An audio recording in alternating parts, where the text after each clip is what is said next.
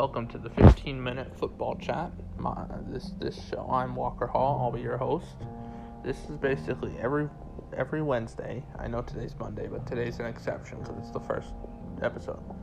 Um, basically, I'm going to be chatting about you know something in football that interests me, whether it be transfers, whether it be predictions, whether it be the Euros, or something that's happening in football that that that you know that gets my that, that I want to talk about. I'll be clear right away. If you're in America listening to this, this is not American football. This is what you would call soccer.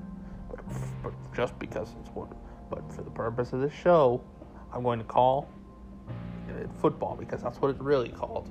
Should more like call American football hand egg, but that's a discussion for another day. We might even cover that in an episode. Who knows? But, but, uh, yes, so that's what it'll be about. Just a topic I'm interested in talk for 15 minutes because I know people have busy days, short attention spans, so they won't be able to listen to a whole hour long thing and two two dudes no one cares about talking. I'm sorry.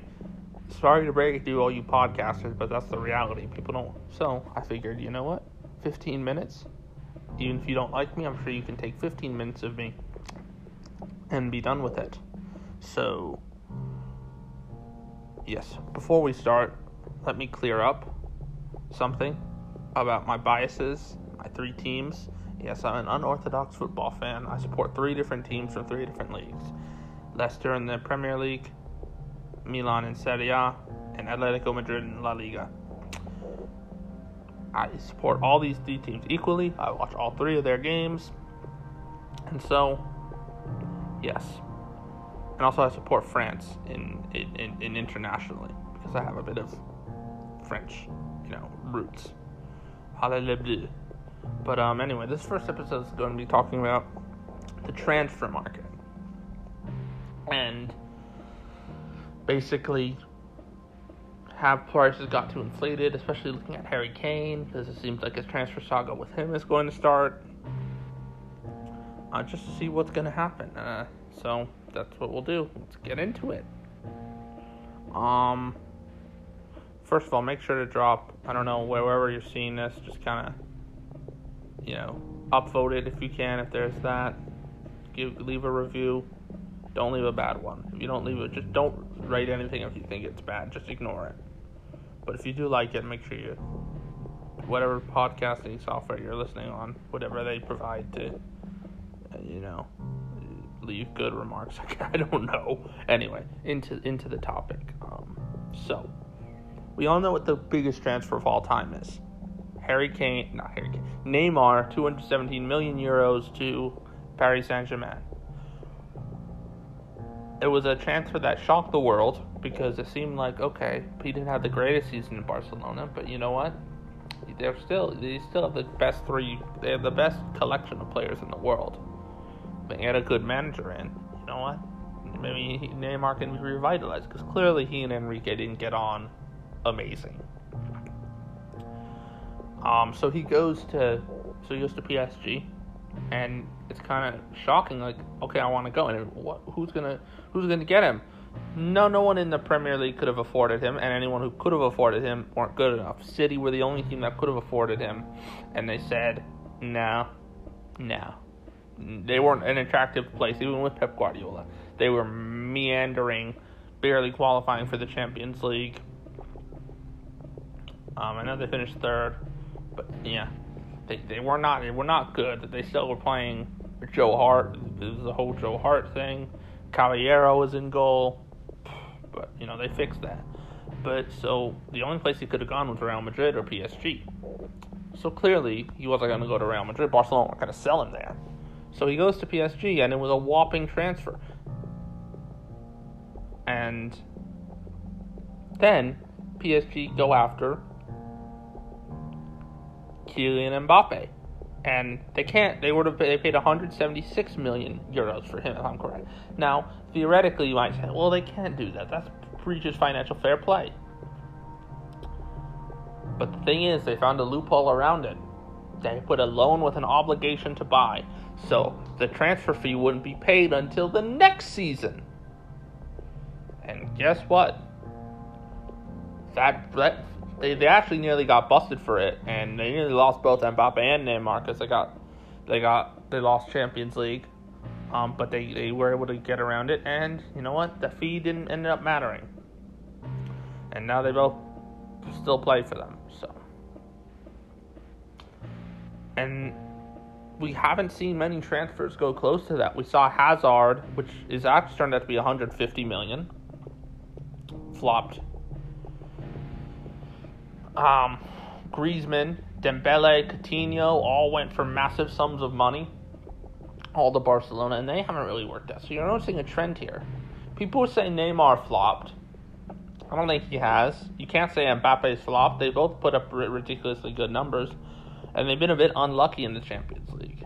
So, but how, were they overpaid for? I, I don't know. That's a tough question because I mean, if PSG, PSG, you know, if if if Orsato, the worst referee in Europe, gives them a penalty, and Mbappe finishes that chance, then no one's saying they're a flop. They're oh, it's brilliant business. These two superstars carry PSG towards the promised land. if Jude Bellingham's goal counts in the first leg, and Haaland is able to, and, and, and Dortmund are able to squeak through to the semifinals instead of City, we might be having a different conversation now.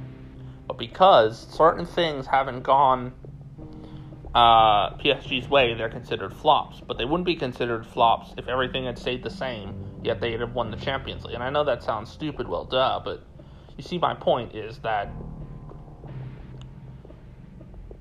you shouldn't. Yeah, it's hard to explain, but that if one or two things had gone differently, they would they wouldn't be considered flops.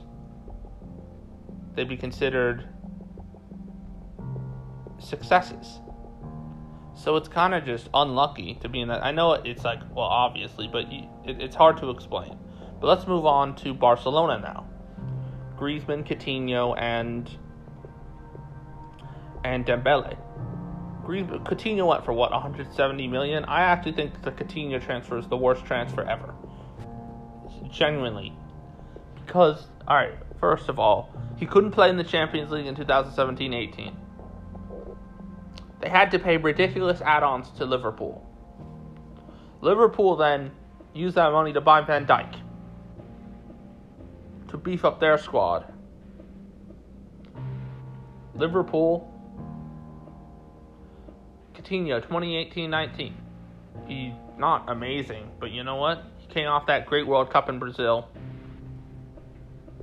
And it's like, you know what?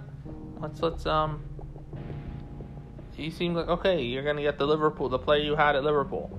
Nope, but he's all right. You go to to you go to 2019 Champions League semifinal. Liverpool a win. Coutinho is awful. I don't even know if Coutinho played. I forget. I don't know. He might not have been allowed to play. I'm not sure. I'm not gonna fact check this because it's a waste of time. It's not a key point, but in the leg back at Anfield, Virgil van Dijk puts on a monstrous defensive display. And Liverpool end up winning the Champions League primarily because of him. Had Barcelona not sold Coutinho, they never would have. Liverpool would never have had the money. Barcelona not bought Coutinho. Liverpool would never have had the money to go after um, Virgil van Dijk henceforth they probably don't even they probably don't have this success under Klopp. And then we go to Dembele. God bless Ousmane Dembele. When he when he's when he's when he's fit, he's a decent winger. He's a good pacey winger. But he can never stay healthy. And even when he is healthy, he's not worth 100. He's worth maybe 50, 60 million. Definitely not worth 130 million. Dortmund one of their robbers. You see, ever Bayern Munich, you know what? You you every club should hate Bayern Munich because they let because because they were the team Lewandowski wanted to go to. He left for free, and now Dortmund refused to get ponied in the transfer market. Manchester United fans should hate them. Dor- whoever wants to buy Haaland should hate them. Um, Barcelona should hate them for Dembele.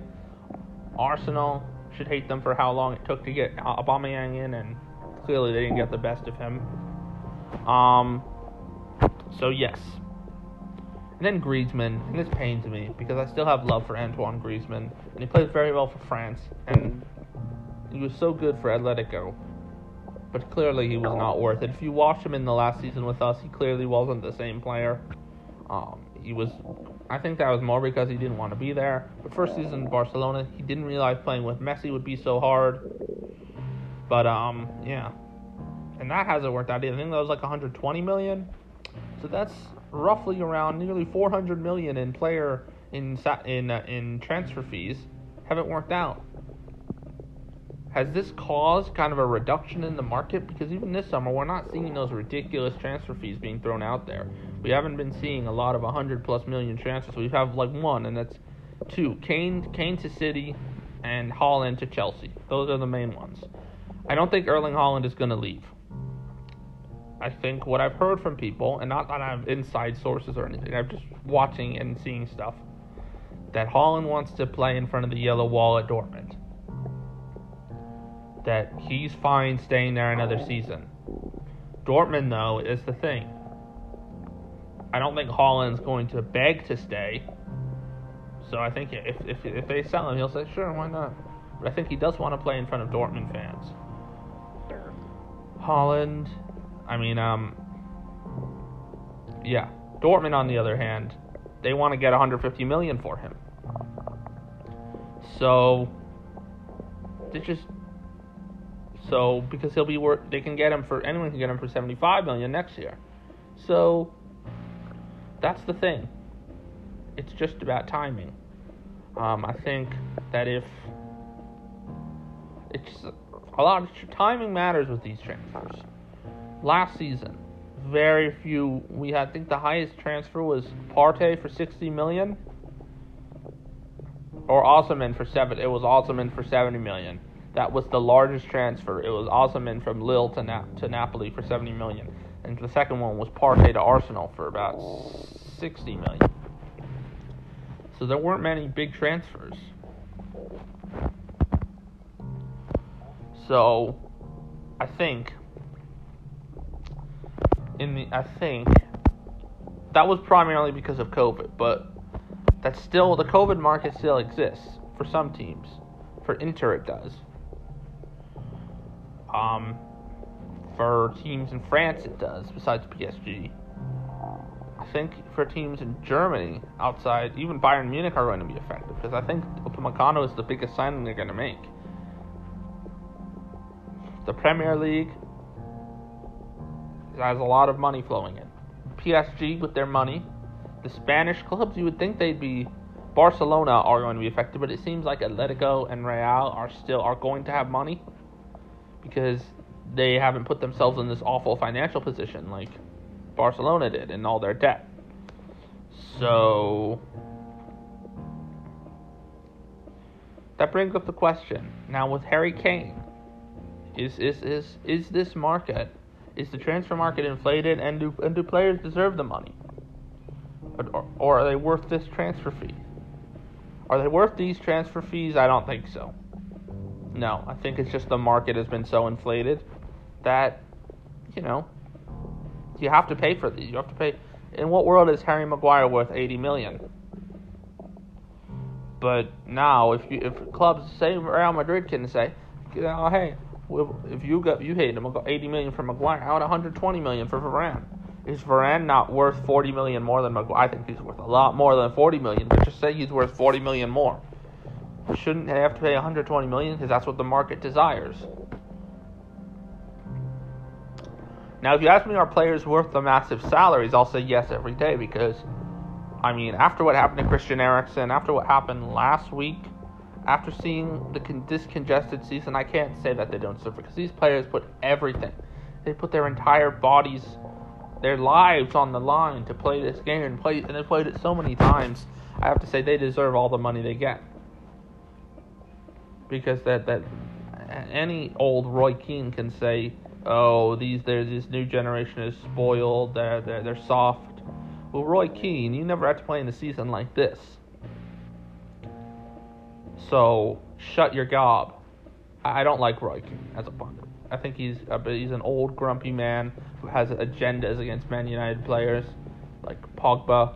When in fact Luke Shaw said Pogba was one of the leaders in the dressing room, but Roy Keane just has his agendas, and I don't like him as a pundit. I didn't watch him as a player, so. But yeah, um, I think that's just about it. Um, I know this was a bit of a wonky episode. This is just wanted to talk about transfers. Also, just one last thing. I hope, I really hope Chelsea don't get Hakimi. This, uh, this is shaping. The Premier League is shaping up to be a two-team league next year. Uh, Chelsea and City are going to be fighting for the title. I don't think Liverpool will be back because I think they need to sort up that front three. They need to get a new a new energy, a new striker in. Someone just to freshen up because I'll tell you what. It's really really poor. Their attack was really poor last year. Firmino needs is not the right option, but that's just another thing. That's something for another day. Uh, thank you for listening to this if you did. Like I said, um, anyway on the app you're using, could you should leave a good mark on this. We'll be back next week. I don't know what I'll be talking about. You'll find out when that episode releases, but good day.